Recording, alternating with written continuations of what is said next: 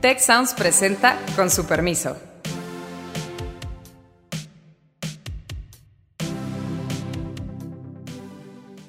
Con su permiso, soy Beata Voina y hoy vamos a hablar sobre las mujeres. Las mujeres que están en las redes sociales, que estamos hoy indignadas, que salimos a la marcha, que estamos informadas en todo esto, el porcentaje no es algo tan grande como, como a veces lo creemos. El presidente no entiende el pacto patriarcal. Esta efervescencia del movimiento feminista, pues en sí mismo es un elemento positivo. Que hay un presunto violador para gobernador. A mí me enoja, tiene que enojarnos a todos. Nos acompañan en este programa de hoy eh, Tatiana Revilla, eh, quien eh, imparte materia de género y derechos humanos en el Tecnológico de Monterrey. Eh, también está con nosotros Aide Zamorano, trabaja en el sector de, de, aseguradoras, pero es conocida sobre todo por ser fundadora de una fundación, una iniciativa Mama Godín, y obviamente Carlos Elizondo. y desde aquí saludamos también a Alejandro Poiré y Héctor Villarreal, que hoy pues se ausentan de este espacio. Vamos a hablar sobre mujeres, vamos a hablar sobre el 8 de marzo, que se ha convertido esta fecha básicamente en el símbolo de la lucha por la igualdad de género. Pero es también el momento, y lo sabemos muy bien, es también un momento de evaluación de cómo hemos avanzado en este ámbito de la igualdad de género y pues hasta cierto punto denuncia de qué es lo que nos falta precisamente para cerrar esa, esa brecha eh, de desigualdad entre hombres y mujeres. Estamos a pocos días de haberse eh, realizado varias manifestaciones, eh, varias protestas en el contexto de 8 de marzo, precisamente justo aquí en México. y yo personalmente siento bastante frustración. Frustración, yo diría, por tres temas, tres puntos. Seguridad, eh, sigue sin mejorar el tema de seguridad y seguimos presenciando esos números dramáticos de 10 mujeres asesinadas al día, eh, 20 y tantas mujeres secuestradas, 45 eh, violadas. Son estadísticas dramáticas que no han mejorado. Se puede incluso decir que en algunos momentos vemos el empeoramiento de esas estadísticas. El segundo punto de mi frustración es que el gobierno está cerrado al diálogo con las mujeres, a pesar de que dice que no, pero de, hecho vemos que sí hay este eh, cierre del gobierno, lo vemos en diferentes frentes, diferentes, eh, desde diferentes puntos de vista. Tercer punto de mi frustración, que genera mi frustración, es el tema de la pandemia, con el cual el tema de la inserción de mujer en el mercado laboral pues también está empeorando. Tenemos a extraordinarias especialistas en temas de la igualdad de género. Tenemos también aquí a nuestro colega Carlos. Eh, así que les agradezco mucho eh, que tomen la palabra, Tatiana, Aide, Carlos, para dar un poco su lectura, porque pues quizás estoy equivocada. Gracias, Beata. Gracias, Carlos. Igual un gusto estar aquí. Gracias por, la invitación. Eh, bueno, pues creo que en lo personal, y, me atrevería a decir que Aide y la mayoría de las mujeres hoy nos sentimos como tú, ¿no? O sea, creo que eh, terminando eh, a antier el 8M fue eh, de cansancio, de enojo, de hartazgo, de tristeza también de lo que ocurrió en, primer, en lo personal, de lo que se ha convertido un poco el 8 de marzo, ¿no? En esto, pues muchas eh, empresas, organizaciones con los carteles morados, cuando todo el año a lo mejor no se trabaja por estas condiciones, que eso creo que es un punto también importante que rescatar, que bueno, también es mejor que esté a que no esté, ¿no? Ahí vamos, eso, eso, eso indica que, que se está eh, tomando el tema, pero también por supuesto esto que sucedió eh, con el Estado de entrada y, y, lo que, y las declaraciones posteriores que ha habido a esto, ¿no? Creo que sí fue una desde que se pusieron estas vallas, eh, pues fue una forma, como tú bien lo dijiste, Beata, de cerrarse completamente la conversación y creo que esto fue una provocación aún más a, a todo lo que sucedió, ¿no? Este, incluso, pues me atrevería a decir que esas vallas se van a quedar eh, simbólicamente, me preocupa todo el sexenio, ¿no? Entonces, Esperemos que no, pero creo que es la, respuesta que el Estado ha estado eh, dando.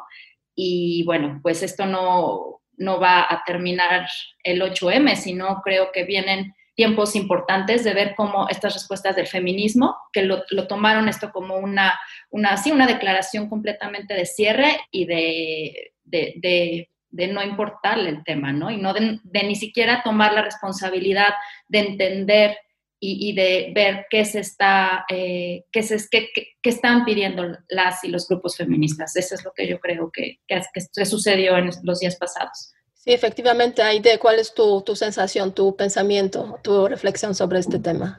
Primero que nada, muchísimas gracias por la invitación. Es un gusto compartir contigo, con Tatiana y con Carlos la mesa. Y voy a ser muy rápida. El presidente no entiende el pacto patriarcal.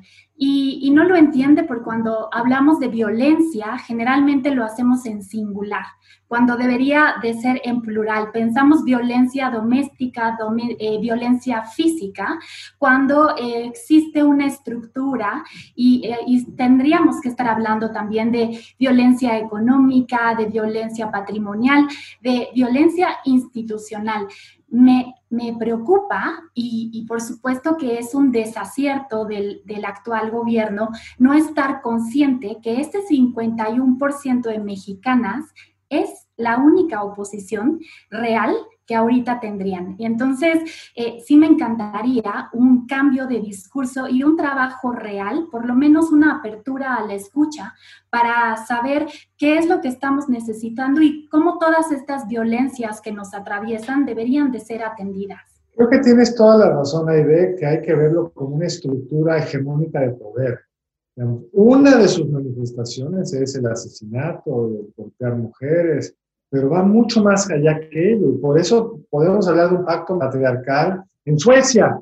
Ahí no asesinan mujeres, ahí hay una estructura más equitativa, pero el pacto, el pacto patriarcal de lo que habla es de una internalización de ciertos valores, de qué le corresponde al hombre, qué le corresponde a la mujer, y el presidente está totalmente metido en esos valores y es capaz de acusar un movimiento como el de las mujeres de ser manipulado por los conservadores, o es capaz de decir que las mujeres han importado ideas del extranjero horribles y peligrosas, es capaz de decir que la verdadera política social es la familia mexicana la heroica mujer mexicana que va a estar cuidando a sus padres viejitos sin el apoyo de nadie porque es el papel que le corresponde. Es una manifestación de ese pacto patriarcal. Él la relación que tiene con su mujer, la relación que tiene con sus empleadas en el gabinete, a quienes les dio paridad de género para gobernar desde Palacio Nacional y realmente no pelarlas. Pero me encantaría de que la oposición fuera el 51% de los mexicanos. No es así. Una gran mayoría de las mujeres tienen internalizado ese mismo pacto patriarcal, esa misma hegemonía de poder y eso es lo que vuelve el movimiento de mujer tan esperanzador, porque es un movimiento verdaderamente igualador, pero tan frustrante al mismo tiempo, porque puede darse el lujo de poner a Salgado Macedonio como candidato de Morena en Guerrero y seguramente ganar con el voto de miles y miles de mujeres.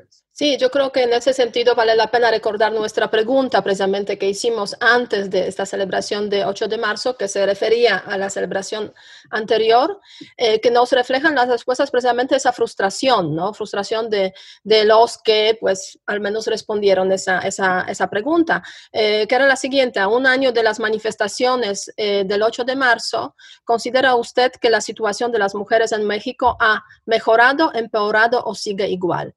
Y en ese contexto, 62% de las respuestas son eh, que la situación ha empeorado. 10% considera que ha mejorado y que sigue igual 28%. Entonces es una situación realmente eh, de frustración eh, por todos esos elementos que hemos considerado. Pero por otra parte también a mí me llama mucha atención que hay una división tan fuerte en el contexto mexicano precisamente porque que los hombres, no todos obviamente, pero una parte al menos tengan interiorizados sus comportamientos, digamos, del pacto patriarcal, pues de alguna manera se puede entender, ¿no? Pero si vemos, digamos, el grupo de las mujeres, también hay muchas divisiones en ese sentido y lo que mencionaba Carlos. O sea, claro, es posible que el candidato que está acusado de acoso sexual pues pueda ganar en un estado una gobernatura, ¿no? O sea, eso es muy preocupante. La pregunta es cómo se puede cambiar eso, cómo, cómo desde el punto de vista, digamos, de los estudios de género, eh, Tatiana, eh, por ejemplo, están abordando ese tema, porque es un tema de cambio de mentalidad, o sea, yo diría total, ¿no? Una revolución casi.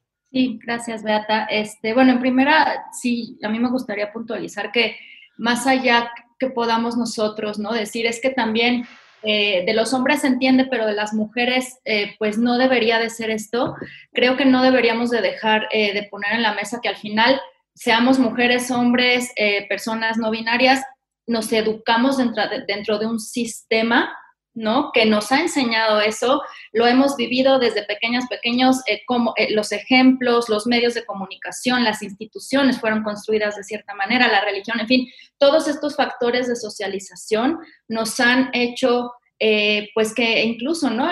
Personas, sean mujeres o hombres, pues esté alguien que fue acusado de abuso sexual o de violación, bueno, pero es hombre, o sea, que no se vea tan grave podría llegar a ser, y, como bien dijo este Carlos, a lo mejor hasta gana esta, esta persona, ¿no? Entonces, eh, yo creo que no podemos decir, por supuesto que quisiéramos que las mujeres no tuvieran este pensamiento, pero también los hombres, ¿no? Creo que es algo totalmente estructural. Eh, ¿Y qué podemos hacer? Bueno, yo creo que los feminismos, ¿no? Lo que está sucediendo ahorita es una respuesta. Para mí lo que, lo que el momento, y ya lo dijeron ustedes, que estamos viviendo ahorita, si bien sí, pues nos frustró, nos entristeció mucho, estábamos enojadas, pero lo que estamos viviendo hoy del, nivel de movimiento social en todo el mundo y en México, la verdad creo que sí da esperanza eh, y ayer no sé si, bueno, estuvo Judith Butler en una, en una, en una conferencia del TEC y ella dijo algo que me, que me gustó mucho, ¿no? Es eh, el feminismo para qué nos sirve? Nos sirve para muchas cosas, pero dentro de ellas para cambiar en un futuro, y lo estamos haciendo, las relaciones de género que queremos en este nuevo mundo, ¿no? O sea, eh, del feminismo en la academia, como activismo, como, como teoría política, nos sirve para cómo nos queremos seguir relacionando entre personas, entre mujeres, entre hombres, cómo deconstruimos estos roles que también ya lo mencionaron, que el presidente tiene, el presidente diseña política pública desde estos roles de género, ¿no? Entonces, ¿cómo le hacemos para que esto no, no ocurra, eh, en todos los ámbitos, ¿no? Creo que el los feminismos son una respuesta. Sí, sin duda. Y en ese contexto, efectivamente, esta semana ha habido muchas conferencias muy interesantes precisamente sobre, eh, sobre el asunto. Yo tuve ocasión de escuchar por ahí a la embajadora de Suecia que participó en una conferencia, pues hablando de las experiencias de Suecia. Y ella dijo, en los años 70 hemos empezado con la legislación, digamos, para el tema de la igualdad de género, porque Suecia también era un país machista en su momento, que hoy vamos a Suecia y nos parece que todo está casi perfecto en ese sentido, aunque pues tienen sus problemas también. Entonces sí es un proceso larguísimo y me da la sensación que México apenas está como empezando, ¿no? Porque toda la etapa anterior era como pues así como intentos muy tímidos de introducir por ahí alguna legislación y hay hoy hay una efervescencia que tiene diferentes matices o diferentes digamos caras, ¿no? Más pacífica, también hay expresiones muy violentas, o sea, que pueden ser criticables y, todo eso, pero ojalá eso nos lleve digamos a un proceso real de, de cambio, Y en ese sentido pues eh, también me da me da la sensación de que pues sí hay avances en tema, por ejemplo, de educación, cuando hablamos de las mujeres en México, temas de salud, así al menos lo indican pues eh, varias, em, varios estudios realizados por diferentes foros internacionales, pero donde sí hay, la situación es realmente problemática es tema, bueno, económico, inserción económica de la mujer, este, y eh, también el tema político, aunque sí hay ciertos avances. Aparte, obviamente, el tema de la violencia, ¿no? Violencia, digamos, y, todas esas estadísticas. Pero, pero desde tu perspectiva, de, o sea, ¿cuáles son esos elementos? O sea, ¿cómo tú te acercas a ese tema?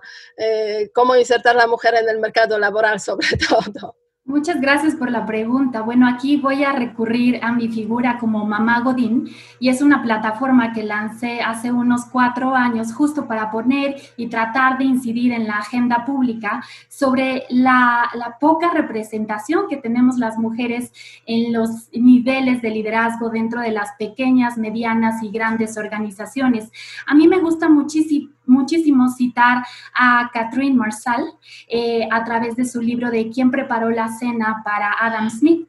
Porque ella pues te va explicando cómo este teórico de la economía de por allá del siglo XVIII pues se trataba de responder a la pregunta de quién preparó nuestra cena, ¿no? Cómo es que nuestra cena llegó a la mesa y entonces hablaba de la utilidad económica y que no era por eh, pues la buena voluntad del carnicero o del panadero que él recibía sus alimentos.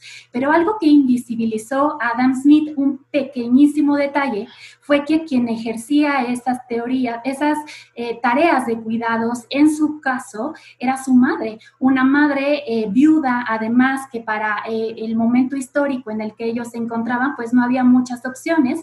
La madre decide quedarse al cuidado de Adam para que le escriba estas teorías económicas y entonces ese pequeñísimo detalle pues nos borró todas las actividades y toda la economía de cuidados de la historia y entonces no podemos eh, comprobar el aporte económico que hacemos las madres en este caso, ¿no? Al, además de trabajar en casa, salimos y también tenemos otro trabajo eh, de tiempo completo y algunas recibimos una paga, porque todas las madres trabajan, pero las que además somos mamás y trabajadoras fuera de casa, bueno, eso nos ayuda a tener participación, pero ojalá fuera así de parejo eh, la participación económica que tenemos como mujeres. Sabemos que ganamos entre 14 y 30% menos que los hombres solo por ser mujeres. La maternidad cobra caro te pasa una factura en la que tienes que empezar a contestar preguntas incomodísimas de ¿quién cuida a tus hijos mientras estás en la oficina? Yo nunca he visto que a mi esposo se lo hagan, ¿no? O sea, dentro de un proceso de reclutamiento, mi esposo nunca ha tenido que contestar esa pregunta porque se asume que hay una mujer en su casa haciéndose cargo de estas tareas.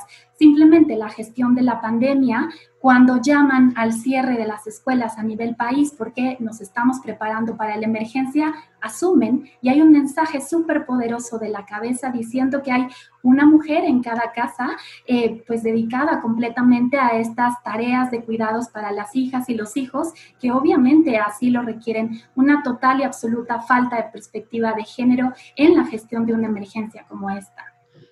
Cuando yo fui padre hace muchos años, si yo cuidaba a mis hijos en el club, en el deportivo, ah, qué buen papá, se me felicitaba por hacerlo. Cuando ustedes lo hacen, pues es lo menos que pueden hacer, ¿no? desde el punto de vista social. Pues esa es una factura.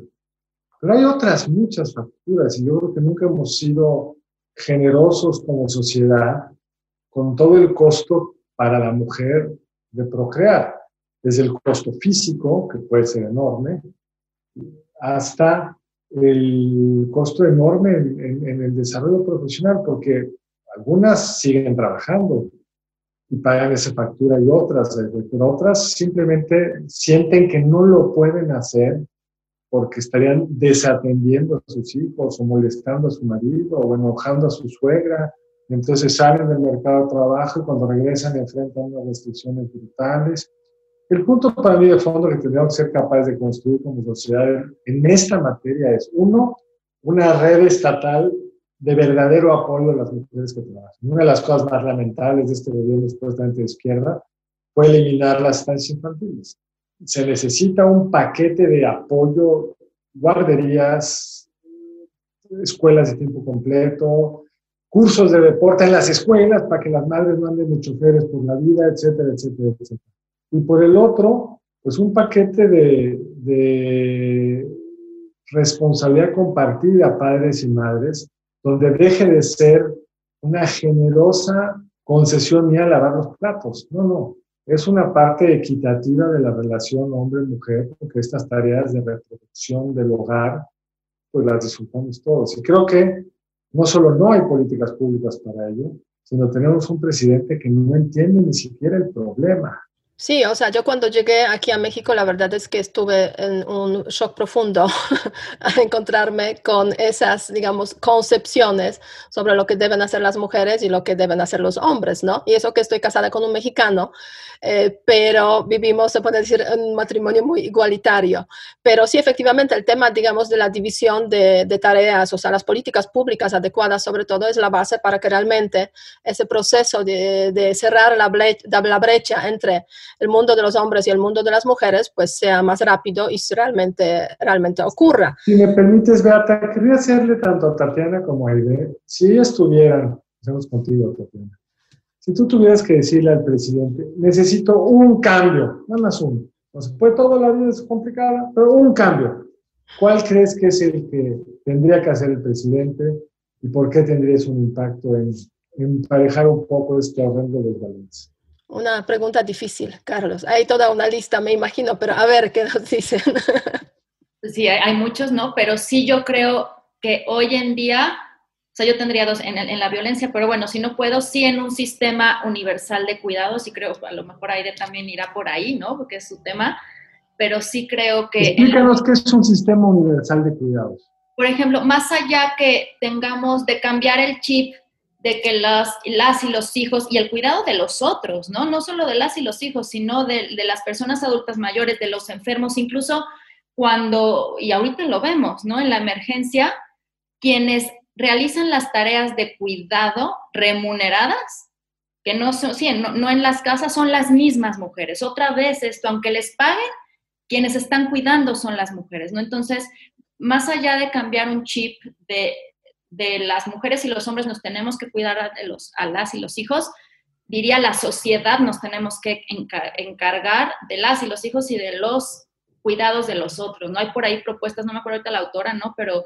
hay una, una autora en Canadá que ella propuso algo de, tenemos que reformular la, los, incluso los, las horas de trabajo para que toda la sociedad ¿no? nos hagamos cargo de los cuidados y de estas escuelas tiempo completo y las guarderías, las escuelas, eh, los trabajos de las y los hombres que no rebasen ciertas horas, en fin, que, fue muy criticada, ¿no? Pero porque fue toda una formulación de, de, de, la actividad económica tal como la conocemos hoy que permita estos cuidados. Eso yo pondría, por supuesto, en el tema de violencia en el caso de México, pero eso ya me voy a, ya sería otra, ¿no?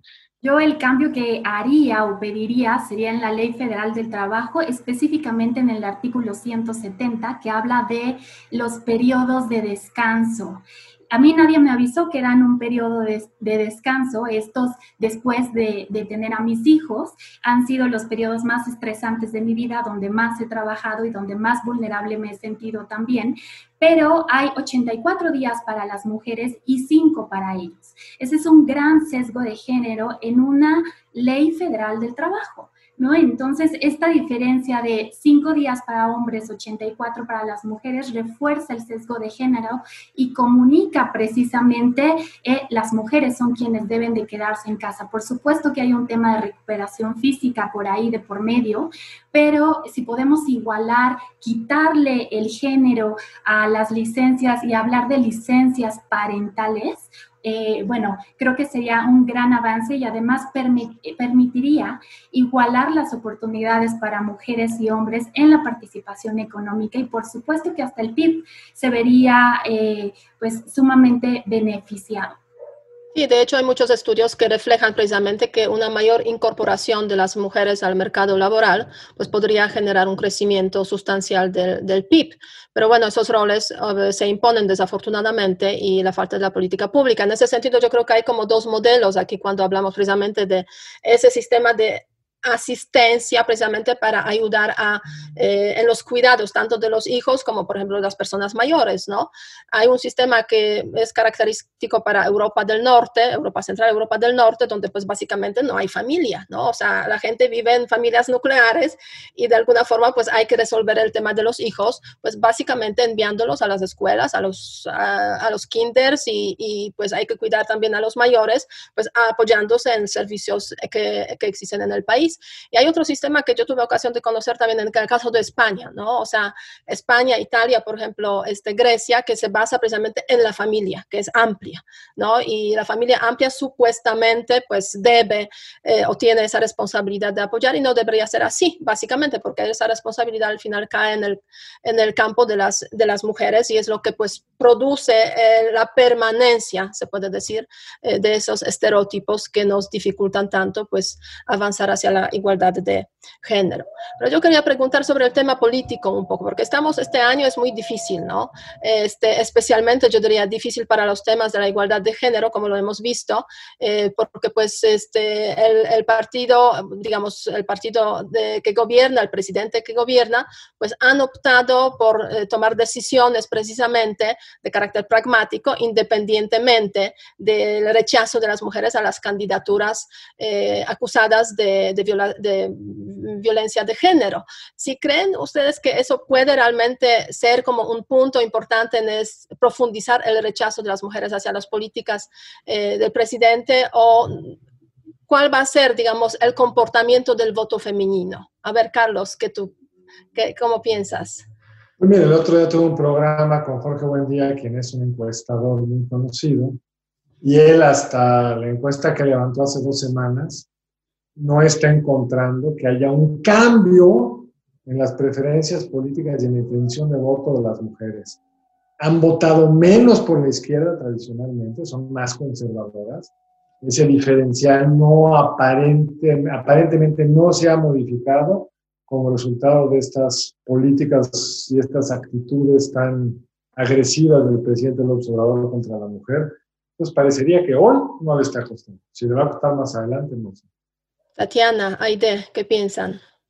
Bueno, yo este, justo en el 8 estaba eh, viendo los, los, lo que ponían algunos grupos feministas, ¿no? Y en, las redes sociales ponían, nos vemos en las urnas, nos vemos en las urnas, ¿no? Entonces me metí a ver el porcentaje de votación de mujeres y hombres justo para, para Obrador, sí fue menor de mujeres, eh, mucho menor, más que otros candidatos, ¿no? Eh, pero sí también creo creo que no va, no, no sé si alcancé a cambiar la, la elección o, a, si algo significativo. ¿Por qué? Porque también creo que las mujeres que están en las redes sociales, que estamos hoy indignadas, que salimos a la marcha, que estamos informadas en todo esto, también el porcentaje eh, pues no es, eh, no, es algo tan grande como, como a veces lo creemos, ¿no? A, lo mejor sí el 8 de marzo, 9 de marzo, en estos días decimos todas las mujeres estamos enojadas y todas estamos exigiendo, pero cuando, cuando empieza a pasar ya el tiempo y empiezas este, a ver en otros foros, por ejemplo, que a lo mejor estos discursos no son tan compartidos y ves estos niveles de votación, ¿no? Y, y la, Aide y yo lo hemos platicado, ¿no? Nos ha tocado dar clases, por ejemplo, en, otro estado donde estos discursos es el primer acercamiento con él, con, esto, ¿no? Entonces dices, pues a veces desde nuestro lugar a lo mejor centralizamos y, no vemos eh, que, ¿Cómo es la situación real? Sí, sí, sí, sí. En el campo, se puede decir, el campo más alejado. Y también hay grupos de mujeres que reproducen estas violencias, por ejemplo el hashtag que nació ahí, creo que fue eh, el lunes por la noche, el no me representas, eso te habla muchísimo de la división que hay en el interior y por supuesto porque nos han educado, ¿no? Esta omisión que les, eh, que les contaba de Adam Smith de borrar la figura materna, pues te hace creer que la maternidad es, eh, es romántica, que todo lo que nos toca como vivir como mujeres, pues hay que, hay que tener esta ternura, esta sumisión, y entonces pues es lo que nos toca vivir. Y entonces cuando alguien se enuncia eh, como Tatiana o como yo, nos enunciamos y nos identificamos como feministas y además feministas radicales porque queremos cambiar de fondo las políticas públicas y contribuir a reducir estas violencias estructurales, eh, nosotras quedamos del lado de las malas. ¿No? Del lado del comportamiento incorrecto. Hay, hace falta un proceso de comunicación, de educación eh, también para poder eh, sensibilizar a estas mujeres y por supuesto que están sumergidas en el sistema. Yo hablo de las mamá Godín, de las mamás que están en, las oficinas, que tienen eh, de alguna forma un, un modo de vida mucho más cómodo, por nombrarlo de alguna forma, pero eh, no creo que el mismo tiempo lo tuvieran las personas que están en una línea de operación, que eh, trabajan eh, pues tal cual en manufactura. no creo que haya espacios para la reflexión y para el cuestionamiento, porque justo es otra realidad y hay que acompañarles y eso es a través de políticas públicas. Sí, sin duda, en ese sentido, pues un, un camino largo por recorrer, pero antes de que cerremos y con, para conclusiones finales también, la pregunta precisamente para eh, para la semana próxima relacionada con el voto femenino. ¿Considera usted que el voto femenino castigará a los partidos eh, con candidatos acusados de abusos sexuales, violencia de género. Si no, no lo sé, pues vemos lo que piensan nuestros, nuestros seguidores y comparten esas opiniones. Yo diría un poco pesimistas, eh, me sale un panorama un poco pesimista, eh, pero me gustaría que cerráramos con algo de optimismo. Y Tatiana ya mencionó que sí, esta efervescencia del movimiento feminista, pues en sí mismo es un elemento positivo. creo que hay otros. A ver, que para cerrar, eh, dos puntos, Carlos, eh, Tatiana, Aide. Yo diría que la buena noticia es eso, que se ha enojado mucha gente, no solo hombres, no solo mujeres, sino también muchos hombres. Tú lo comentabas, Tatiana, esto no es una cosa de que hay un presunto violador para gobernador. A mí me enoja, tiene que enojarnos a todos, no solo porque pues, todos tenemos una madre, muchos tenemos una hija, casi todos tenemos una esposa, sino porque la política debería estar en manos de gente honorable, de gente que no eh, tiene manchas en su expediente.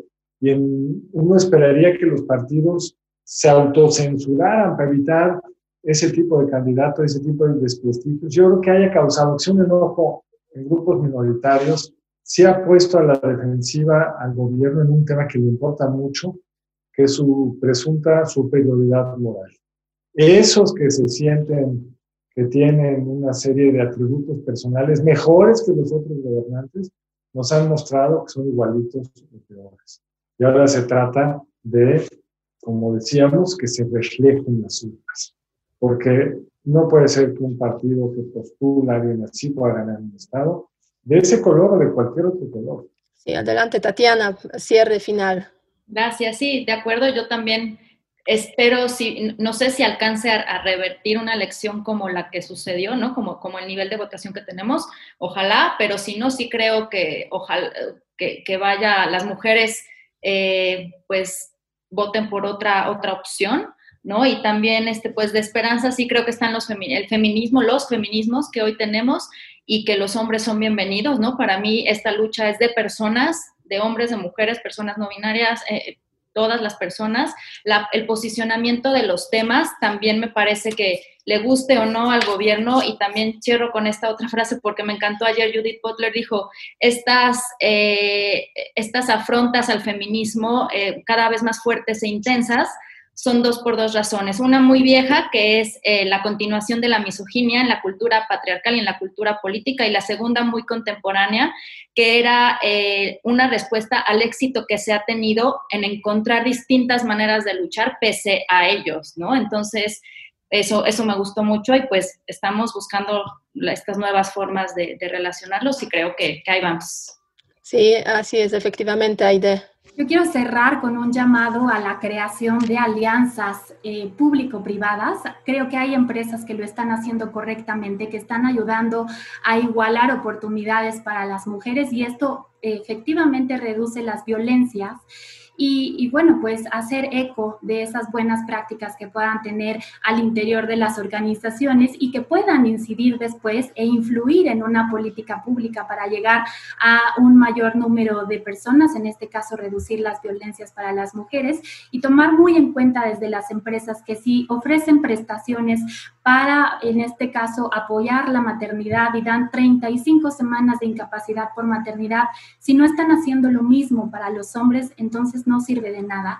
Es reforzar un sesgo de género y también echarle ojo al pago igual por trabajo igual, eh, cómo está ahí la brecha salarial.